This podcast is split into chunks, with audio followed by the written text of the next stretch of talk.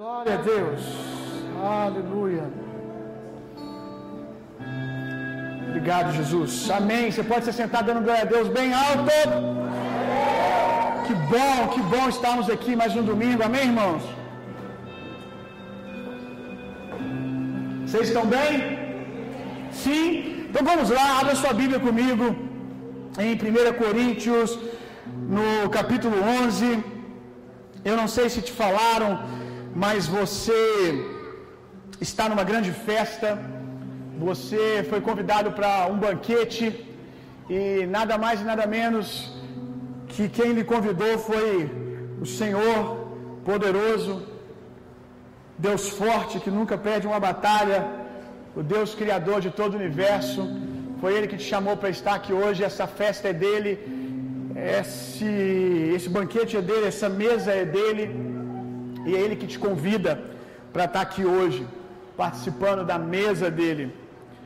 Se alguém te convidou, né, foi apenas o promoter do evento, alguém que foi usado por Deus para te trazer para esse lugar. Mas essa festa é do Senhor. Eu sempre venho com muita expectativa para o culto, com muita expectativa para o culto quando é ceia. Muita expectativa, porque a ceia não, não pode ser algo comum, a mesa do Senhor não pode ser algo comum para nós. Nós não podemos nos acostumar no sentido de tornar banal essas verdades, meu irmão. A ceia é sobre a vitória da vida sobre a morte. A ceia é um anúncio, é uma proclamação, é uma proclamação de que Jesus venceu. É uma proclamação de que Jesus venceu e de que nós vencemos juntamente com Ele. A Bíblia diz que quando nos reunimos em volta dessa mesa, nós devemos trazer a memória. Trazer a memória o quê? Trazemos a memória a ressurreição e a vitória de Cristo. A Bíblia diz que o reino de Deus é semelhante a um homem que pediu aos seus servos que fossem por toda parte, nas esquinas, nas praças, convidando as pessoas para um banquete. Ele convidou primeiro algumas pessoas que estavam na sua lista, e essas pessoas estavam ocupadas demais para poder estar nessa festa e foram se desculpando uma a uma, dizendo que não poderiam estar. E esse rei, ao ouvir que as pessoas a qual ele esperava que fossem dizer sim para essa festa estavam ocupadas demais, ele diz para os seus servos: então vá por toda parte, traga os doentes, tragam aqueles que estão nas praças, aqueles que estão na beira do caminho. E eu quero te dizer que essas pessoas estão aqui hoje. Nós somos aqueles que estávamos à beira do caminho, doentes, desamparados. Amém? E fomos resgatados, chamados e colocados como Mefibosete, colocado à mesa do rei. Um dia, um dia Davi se lembrou da aliança que tinha com, com Jonas. Jonas, não, como é que é o nome? Deu branco. É Jonas mesmo. Hã? Jonathan, isso. De manhã a mente dá uma falhada. Um dia Davi se lembrou da aliança que tinha com Jonathan, seu amigo de aliança, filho de Saul. E ele lembrou que ele tinha cortado uma aliança com Jonathan. E aliança para um povo judeu é algo muito sério, é algo que perdura a próxima geração, que não morre com aquela pessoa. Se aquela pessoa deixou filhos e os filhos dessas, dessa pessoa deixar outros filhos, essa aliança vai perdurando. Então Davi disse: será que há alguém ainda na casa de Jonathan para que eu possa estender graça, para que eu possa estender favor? E alguém disse: há um, há um jovem chamado Mefibosete, ele está na terra de Lodebar, que significa lugar seco, lugar de deserto. E esse jovem está lá e ele é manco de uma perna, ele tem um, uma, uma deficiência numa perna. E Davi manda chamar Mefibosete. Quando Mefibosete chega, na verdade, quando eu acho que ele se encontra com a carruagem dos cavaleiros de Davi, certamente que ele pensou: Davi está querendo é, eliminar a chance de alguém assumir o seu trono. Davi deve estar querendo alguém para, deve estar tentando eliminar toda a descendência de Saul. Então esses caras vieram aqui para me matar. E assim como ah, lá no Éden, quando Deus foi de encontro a Adão depois da queda, e Adão se escondeu porque pensou que Deus iria trazer dano, trazer morte sobre ele. O pecado faz isso. Quando nós estamos feridos pelo pecado, nós temos a tendência de, de se esconder de Deus. Nós perdemos a imagem, a clareza de quem Deus é. A clareza de que tudo que nós precisamos depois da queda é nos aproximarmos de Deus para encontrarmos graça, para encontrarmos vida, para encontrarmos restauração. E Mefibosete, quando ele olha para Davi, com certeza o coração dele se encheu de medo. Talvez um dia você teve medo de Deus por causa da sua condição, por causa da sua natureza de pecado, por causa de quem você era filho. E Mefibosete, sendo filho de Saul, ele descendente de Saul, filho de Jonathan, ele pensou: vou morrer hoje. Mas naquele dia o que Davi queria com Mefibosete era dizer para ele: você vai ter um lugar na minha mesa de honra e você vai se assentar junto comigo. Isso é o reino de Deus, meu irmão. Nós, como Mefibosete, estávamos numa terra seca, estávamos correndo, fugindo de Deus, mas um dia Cristo Jesus veio até nós nos tocou e nos trouxe para a mesa da comunhão. Essa mesa é a mesa do favor de Deus, meu irmão. Essa mesa é um anúncio de que Deus ama você. Amém? Vamos lá.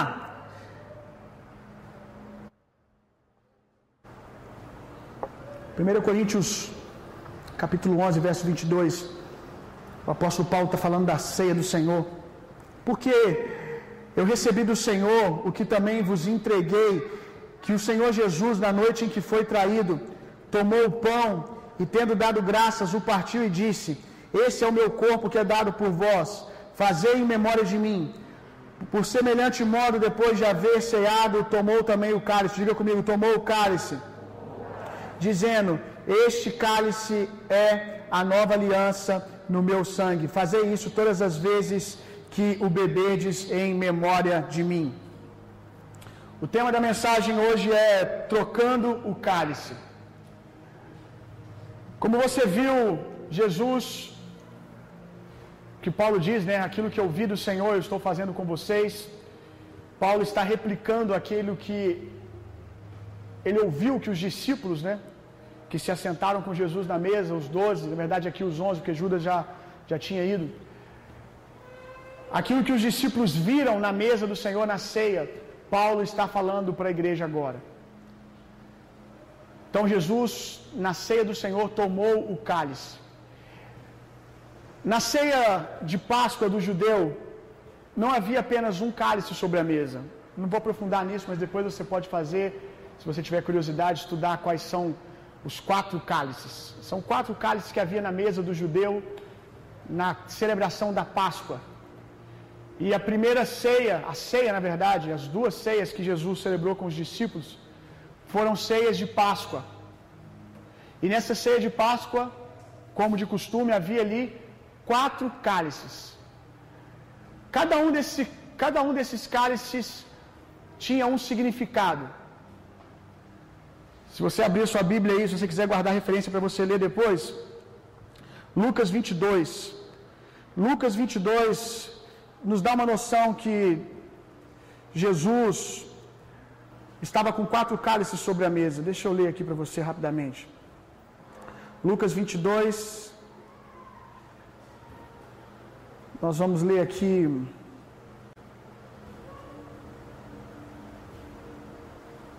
verso 17, primeiro cálice que ele pega. Quando a gente lê, parece que Jesus está falando sempre do mesmo cálice.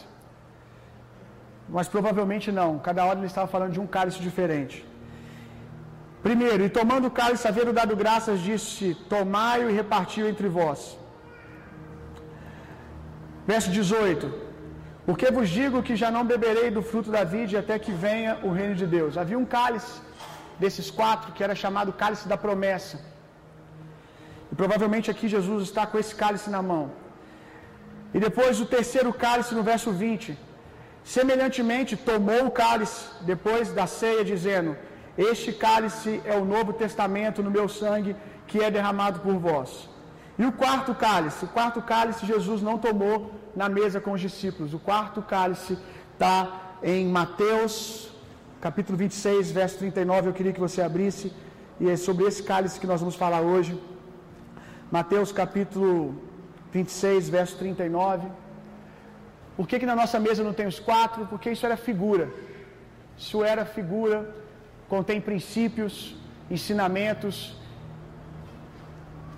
Não há necessidade que nós tenhamos os quatro, mas há necessidade que a gente entenda. Que a gente compreenda as verdades que estão por trás desses quatro cálices. Mateus 26, verso 39. Jesus está no vale do Getsemane. E indo um pouco mais para diante, prostrou-se sobre o seu rosto, orando e dizendo: Meu Pai, se possível, se possível, afasta de mim, passe de mim esse cálice. Todavia, não seja como eu quero, mas como tu queres. Esse é o quarto cálice. E esse cálice era chamado pelo judeu desde a Páscoa lá em Êxodo. Esse cálice é colocado sobre a mesa, esses quatro cálices. E esse cálice era chamado de cálice do sofrimento. Esse cálice Jesus não tomou lá com os discípulos, ele está tomando aqui agora. Esse é o cálice da ira de Deus.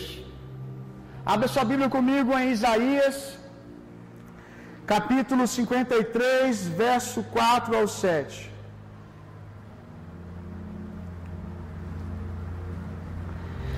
Verdadeiramente Ele tomou sobre si as nossas enfermidades, as nossas dores, levou sobre si, e nós o reputávamos por aflito, ferido de Deus e oprimido. Mas Ele foi ferido por causa das nossas transgressões e moído por causa das nossas iniquidades. O castigo que nos traz a paz estava sobre ele, e pelas suas pisaduras fomos sarados. Todos nós andávamos desgarrados como ovelhas, cada um se desviava, desviava pelo seu caminho, mas o Senhor fez cair sobre ele a iniquidade de todos nós. Ele foi oprimido e afligido, mas não abriu a sua boca, como um cordeiro foi levado ao matadouro, e como ovelha muda perante os seus tosqueadores. Assim ele não abriu a boca. Não é novidade para nenhum de vocês que Jesus tomou sobre si todos os nossos pecados na cruz. Jesus tomou sobre si toda a nossa enfermidade, mas talvez você nunca parou para pensar que Jesus tomou sobre si também na cruz toda a indignação de Deus, toda a ira de Deus sobre o pecado. O cálice que Jesus diz aqui, Senhor, se possível, afasta de mim esse cálice. É o cálice da ira de Deus. A palavra cálice não é literal aqui. A palavra cálice significa na cultura judaica tomar algo por inteiro. Tomar algo até o final. Então, quando você vê cálice na Bíblia, é isso que quer dizer. Às vezes, como nós vamos ler daqui a pouco, relacionado à bênção, tomar totalmente a bênção, consumir totalmente a bênção, mas também usado, como nesse caso aqui, para falar sobre a ira de Deus, sobre tomar uma coisa ruim. Então, Jesus, ele toma toda a ira de Deus, aí você pergunta, pergunta a ira de Deus por que a ira de Deus? Deus estava irado contra o quê?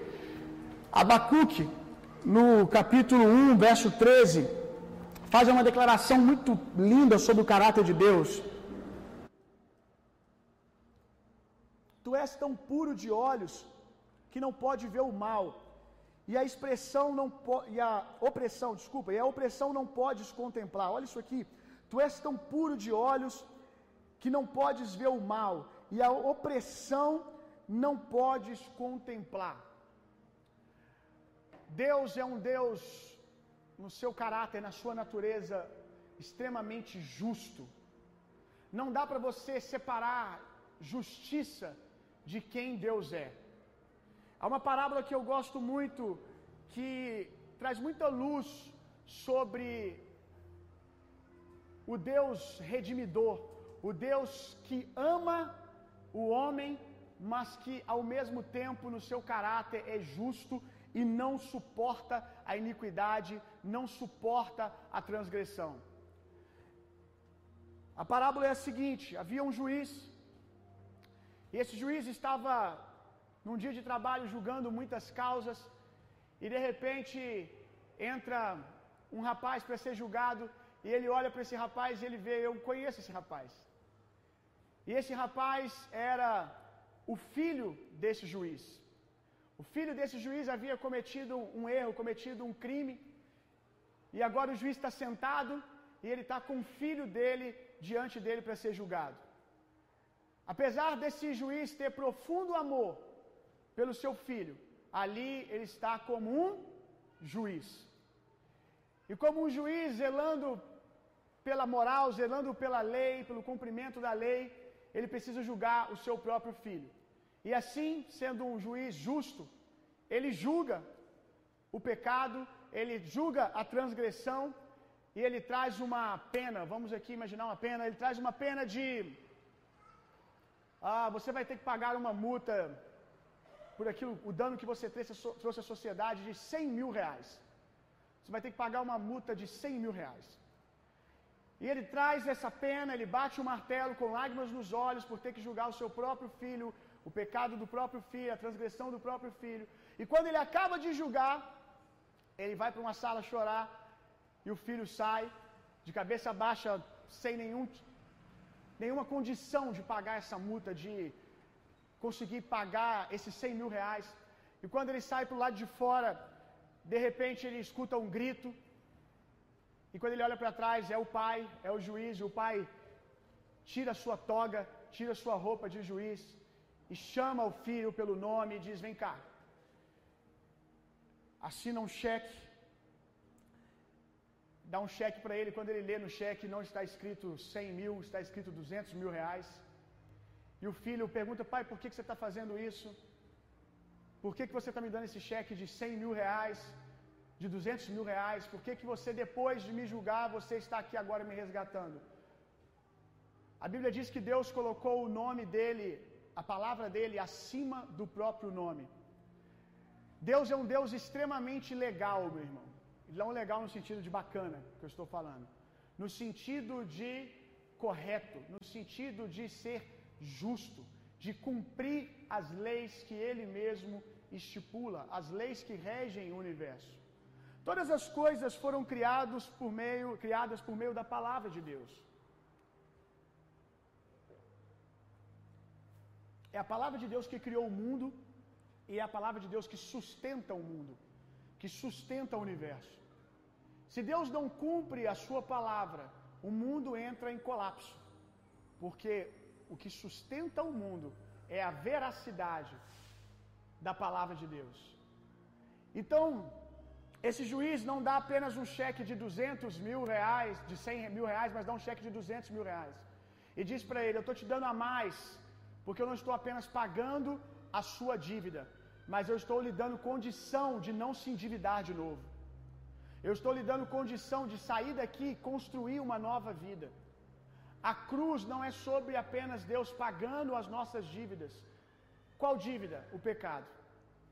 Um homem caiu no Éden e pecou, o salário do pecado é a morte, e alguém tinha que morrer. E Deus se faz homem para poder pagar essa dívida no nosso lugar. Mas Ele não apenas pagou a dívida de nos livrar do pecado, na cruz Ele pagou a dívida, na ressurreição Ele deu o cheque em branco. Na ressurreição Ele nos deu poder e herança para que não nos endividemos de novo. Ele nos deu uma vida abundante para que nunca mais procurássemos o pecado, procurássemos a natureza de pecado, para que nunca mais voltássemos para a velha vida, tendo encontrado uma vida abundante. Jesus ele tomou o cálice que era meu e seu, o cálice da ira de Deus contra o pecado.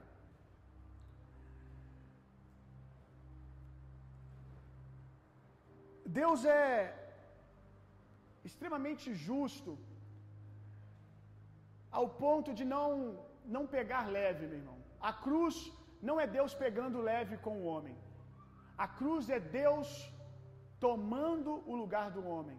Mas Deus não está pegando leve, passando pano, Toda justiça, ela foi cumprida na cruz. Para que jamais o diabo pudesse se levantar e trazer nenhum tipo de acusação e condenação sobre os filhos de Deus. O diabo não pode nos acusar, não pode nos condenar, porque não há como ele fazer isso. Não é legal. Não há espaço para injustiça naquilo que Deus fez. Eu gosto da expressão que diz na palavra de Deus que toda justiça foi saciada na cruz. Jesus tomou sobre si toda a nossa iniquidade, todo o nosso pecado, toda a ira de Deus. Portanto, não é legal que sejamos acusados e condenados, porque Jesus não pode ser julgado duas vezes. Como assim, pastor? Jesus ser julgado duas vezes? A Bíblia diz que aquele que deita com a meretriz se torna um com ela, falando da relação sexual. Que quando você se deita com a mulher prostituta ou com o prostituto, você se torna um, porque ali há uma aliança de sangue. Mas eu quero usar isso de maneira figurada, para que você entenda que o homem e o pecado, eles são um. Um grande pai da igreja disse que o homem e o pecado estão casados até que Jesus anuncie o divórcio. Jesus fez isso, amém? Eu estava conversando com um amigo esses dias, a gente estava falando sobre o Venom. Quem aqui já viu o Spider-Man ou os filme ou as histórias em quadrinho? Você vai lembrar do Spider-Man, é, aquele, parece o Spider-Man, né? Negro, né? E ele tem aquela, aquela gosma que quando entra em alguém, fica entranhado na natureza da pessoa. E era exatamente assim que nós estávamos com o pecado. O pecado estava entranhado na nossa natureza. Éramos um com o pecado.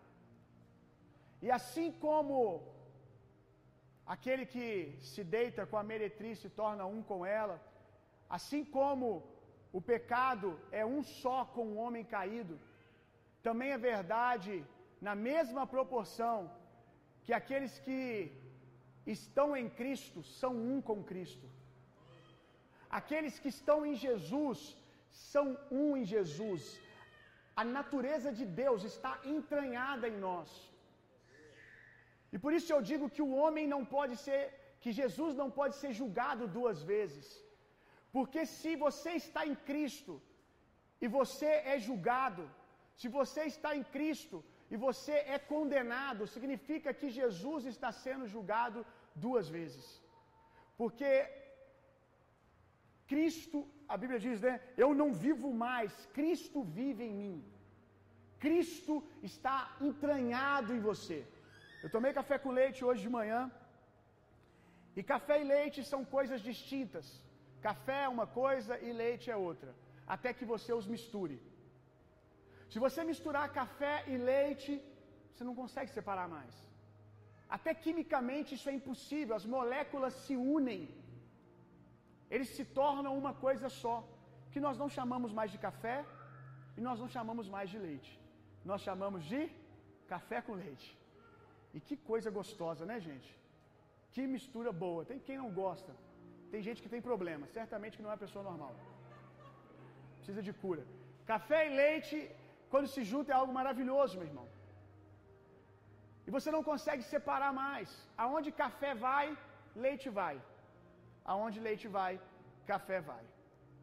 Smith Wigglesworth, ele dizia, um grande avivalista, sugiro que você leia o livro da biografia dele, um homem muito forte na unção de ressurreição. O Smith ele dizia: aonde, aonde eu vou, Deus vai aonde Deus vai, eu vou. Nós nos tornamos um. A nossa natureza, ela foi unida à natureza de Deus, na mesma proporção que um dia nós éramos um com o pecado. Hoje nós somos um com Cristo Jesus. Hoje nós somos um com Cristo. Graças a Deus que Cristo na cruz anunciou o divórcio. Por quê, meu irmão? Porque como você leu em Abacuque, Deus não é algo pessoal com o homem, é algo pessoal com a iniquidade. com o pecado. Deus não suporta o pecado, Deus não suporta a iniquidade. Ela não pode permanecer diante de Deus. Deus não pode conviver com a iniquidade, porque Ele é justo, amém? Porque se assim Ele não fizesse, se Ele não punisse a iniquidade, se Ele não punisse a injustiça, Ele não seria justo. Ele não seria quem Ele é. Agora,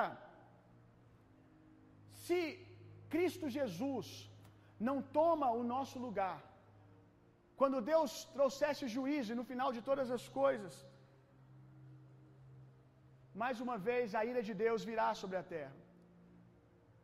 A ira de Deus virá sobre toda iniquidade, a ira de Deus virá sobre o pecado. E Deus vai julgar a iniquidade. Deus vai julgar de uma vez por todas o mal. O inferno, ele não é aquela imagem que você aprendeu é, na cultura católica, que é um lugar onde o diabo fica ali com o seu tridente, governando e dando alfinetada nas pessoas. Não é um lugar onde o diabo tem autoridade. A gente aprofunda nisso um outro dia, mas o inferno, lago de fogo, ele não existe ainda. O que existe hoje é o inferno Hades, o mundo dos mortos. O inferno de fogo não existe ainda e não é um lugar onde o diabo vai ficar governando. Não é um lugar onde o diabo vai ficar fazendo festa. O diabo não tem autoridade sobre o fogo, meu irmão. Ele pintou esse quadro, literalmente pintou muitos quadros na história dele lá no meio do fogo, para tentar dizer para nós que ele tem autoridade sobre algo que na verdade será onde ele vai ser destruído, aonde ele vai ser consumido. Porque o fogo do inferno não é um lugar que o diabo tem autoridade e governa. O fogo do inferno é o fogo da ira de Deus, e foi preparado para ele e para os seus demônios. O inferno, o fogo da ira de Deus, foi preparado para o diabo, para os seus demônios e para toda iniquidade, para toda impureza, para toda maldade. E infelizmente, por isso há um esforço de Deus há mais de quatro, seis mil anos para redimir o homem, para separar o pecado do homem. Para que quando o juízo vier contra a iniquidade, o homem não padeça junto. Porque se Deus diz que pereça agora toda iniquidade e toda injustiça, e o homem é um com o pecado, o homem recebe o dano, porque ele é um. Não dá para separar, a não ser que Cristo anuncie esse divórcio. O que Cristo Jesus fez por nós na cruz, o que Cristo Jesus fez por nós tomando o cálice da ira de Deus, essa mensagem dizendo para nós que nós não podemos ser julgados, porque agora nós somos um com Cristo. Ele já tomou toda a ira, meu irmão. Ele já tomou toda, todo o peso da mão de Deus. Hoje eu vejo pessoas falando: olha, se você não fizer isso, se você não fizer aquilo, Deus vai pesar a mão sobre você. Não, meu irmão, Deus já pesou a mão sobre Jesus. Se você trocar de igreja, se você for lá para outro ministério, você vai sofrer o peso da mão de Deus. Não, o peso da mão de Deus já veio sobre Jesus. E não pode vir de novo. Não é justo que Jesus seja julgado duas vezes, meu irmão. Não é justo que Jesus padeça duas vezes. Agora, abra sua Bíblia comigo em Salmos, no capítulo Salmo 116, verso 12. Deixa eu abrir aqui na minha Bíblia.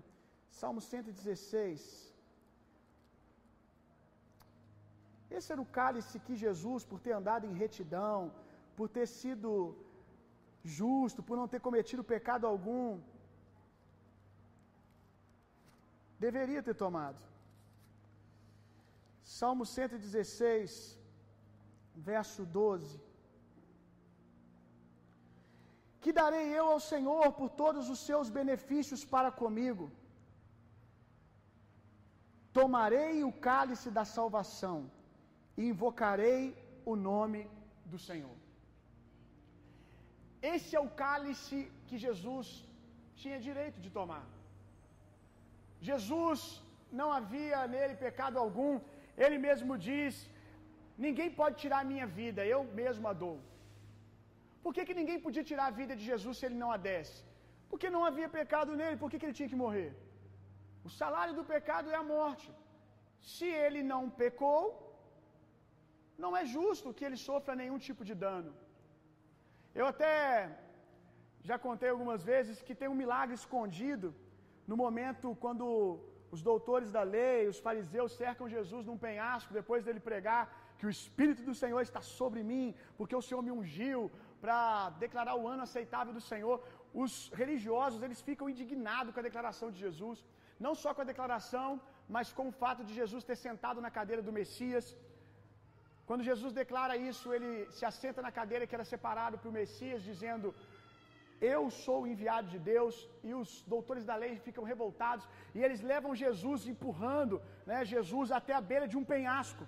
E havia muitos homens ali em volta de Jesus, e Jesus na beira de um penhasco, e o texto simplesmente diz que Jesus do nada passa entre eles e vai embora.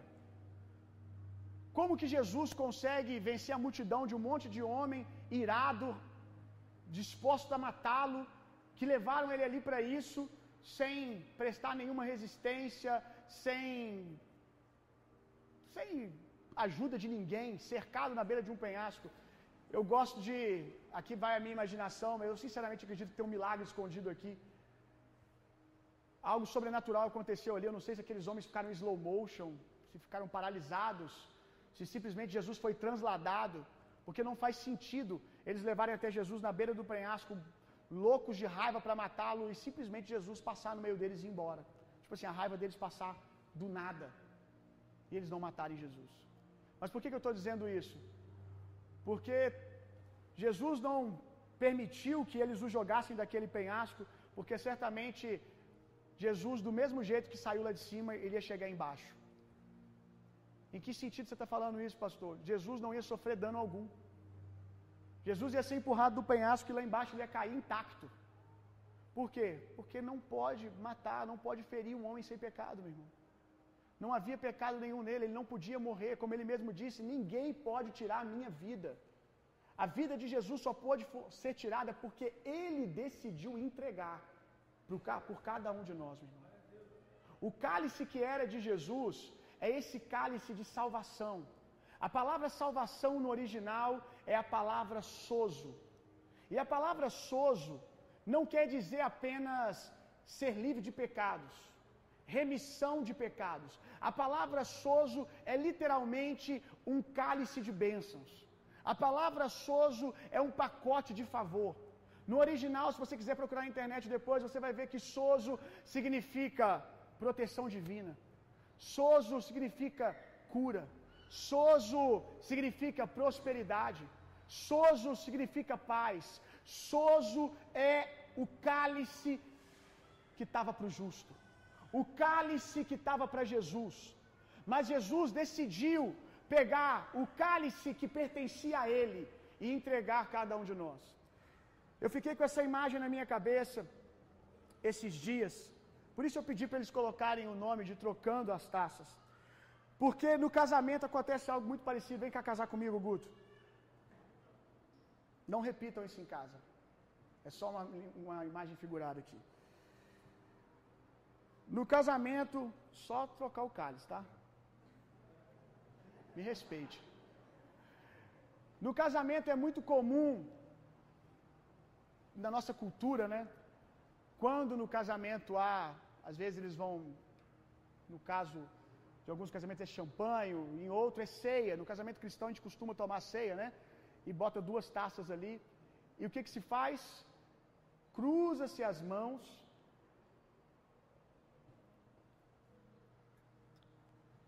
A gente faz uma outra coisa também na ceia, muito legal. Eu acho que, quem sabe, foi o Espírito de Deus que colocou isso em nós, né?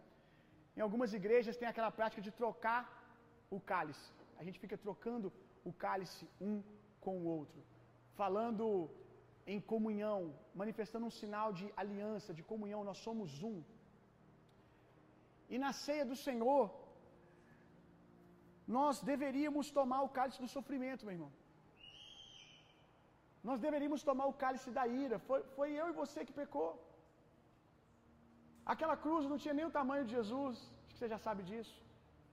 Jesus teve que ser esticado na cruz porque ela tinha o tamanho do João, do Bill, da, da Silmara, tinha o tamanho do Antônio, do Moisés. Ela não tinha o tamanho de Jesus porque ela não foi feita para Jesus.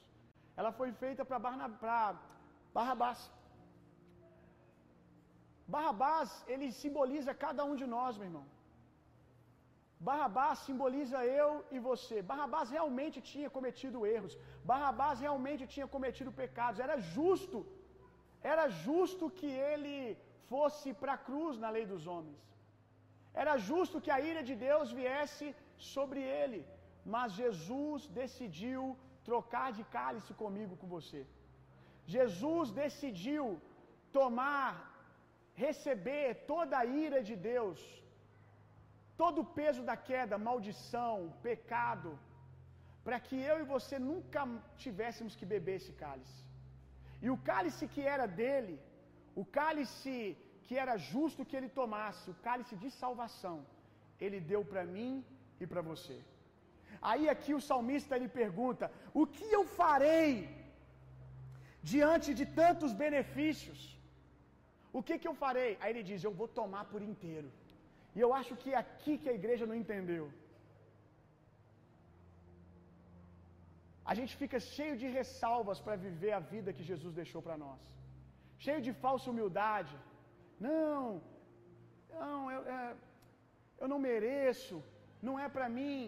O salmista ele pergunta o que eu farei. Ele diz: A minha expressão de gratidão a Deus vai ser viver a vida que Jesus poderia ter vivido.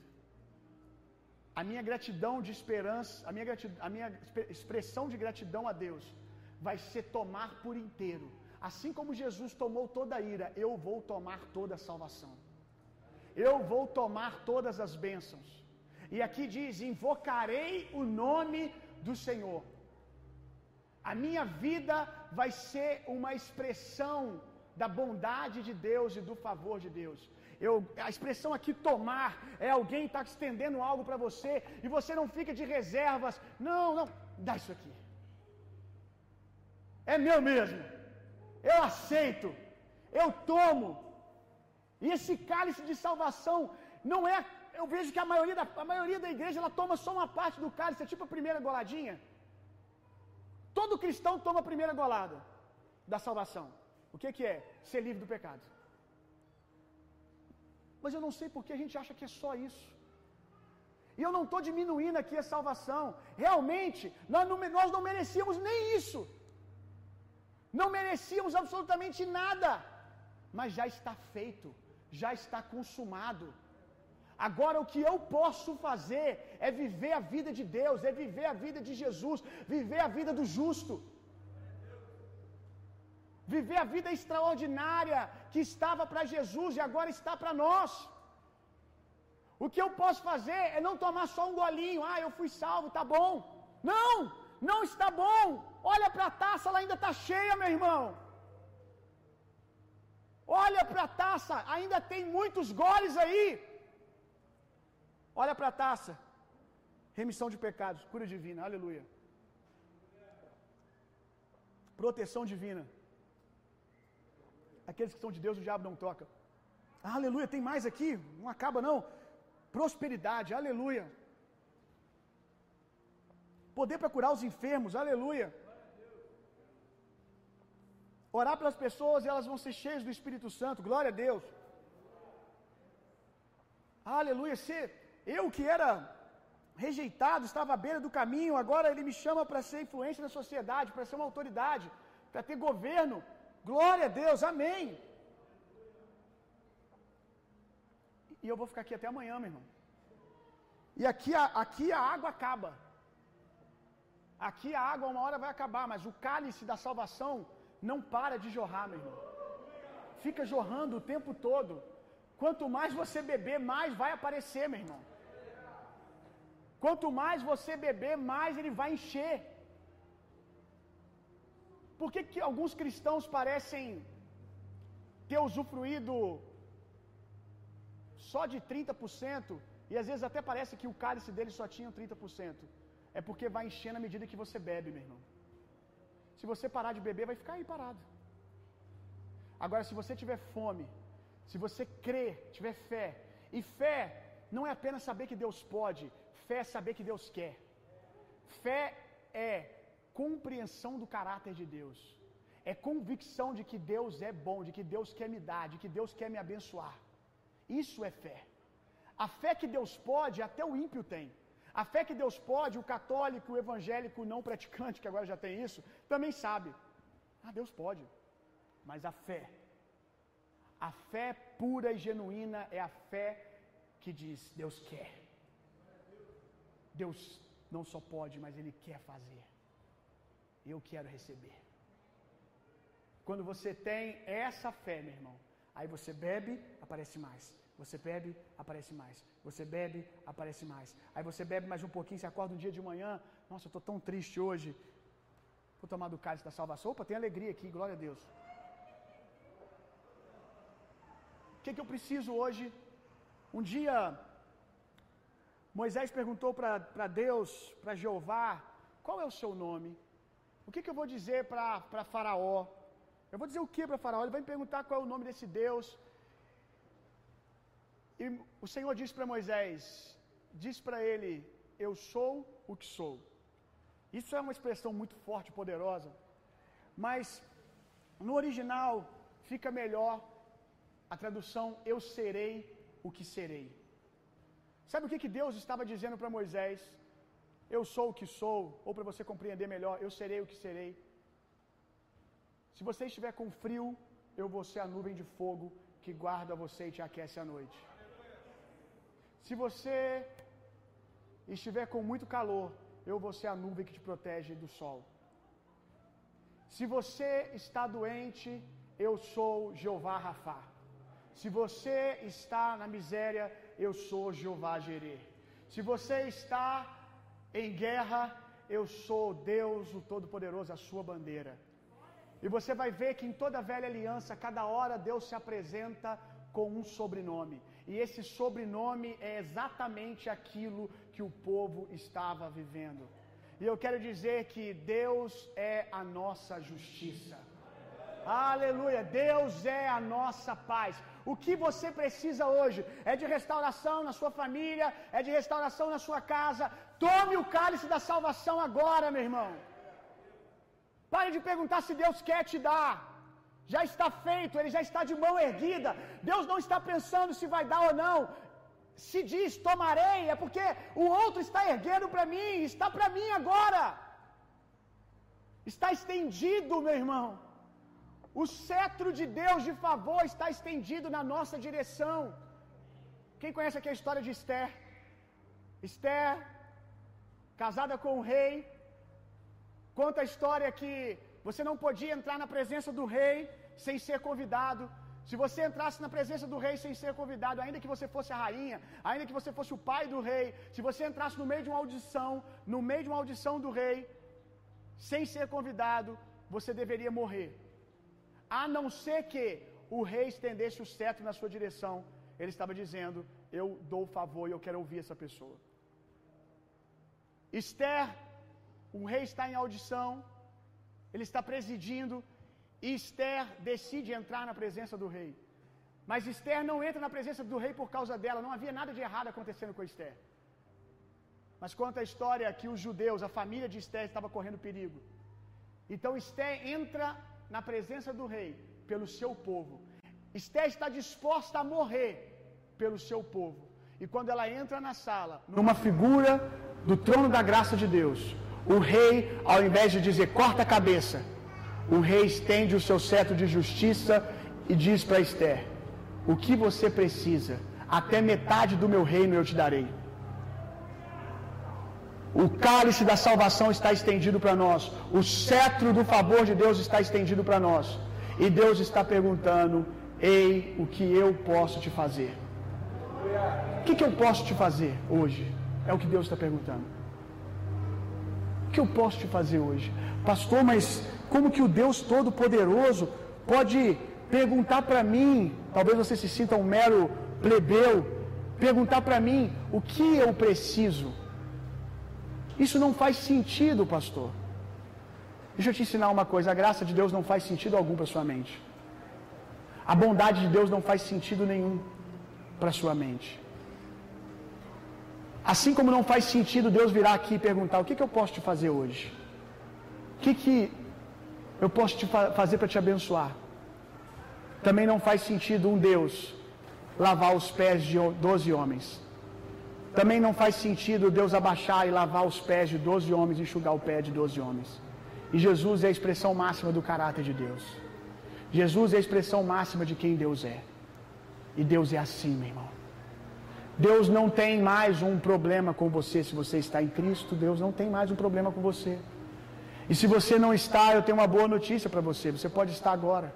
Você pode anunciar a separação sua do pecado de uma vez por todas e deixar que o amor de Deus caia sobre você. E deixar que o amor de Deus acerte você em cheio. Você não precisa, meu irmão, mais fugir de Deus, porque Deus tem a solução. Deus está dizendo: olha para Jesus e seja curado. Um dia caiu uma maldição sobre o povo no deserto e todo o povo começou a ficar doente. Todo o povo começou a ficar doente com úlceras no corpo todo. E aí Deus apareceu para Moisés e disse assim: Moisés, levanta uma haste de bronze, levanta uma haste e coloca uma serpente de bronze nessa haste. E diz para o povo que todos aqueles que olharem para a serpente de bronze serão curados. Todos aqueles que olharem para essa, essa haste de bronze vão ser curados imediatamente. E à medida que o povo judeu ia olhando para aquela haste, eles iam sendo curados. Aí você diz, por que uma serpente? Porque quem vai para a cruz é maldito. Ali era uma figura de Jesus na cruz. E assim como todos que olhavam para aquela haste de bronze e era curado, aqueles que olham para Cristo também o são.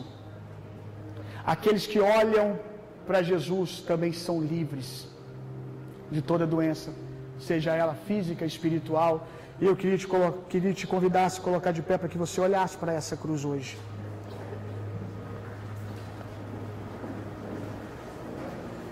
Ceia, meu irmão. Ceia é sobre isso. Você vai tomar aqui um suco de uva. Mas eu quero que você entenda, que na sua mente você entenda que você está mais uma vez hoje sendo lembrado. Que você precisa tomar o cálice da salvação. Que você precisa tomar do favor de Deus. Que você pode tomar, meu irmão. À medida que você toma desse favor, você é curado, você é sarado. Eu sonho com um dia que ao redor dessa mesa nós vamos ver pessoas gritando: Eu estou curado. Antes de chegar aqui tomar, mas porque compreender a revelação que essa mesa é.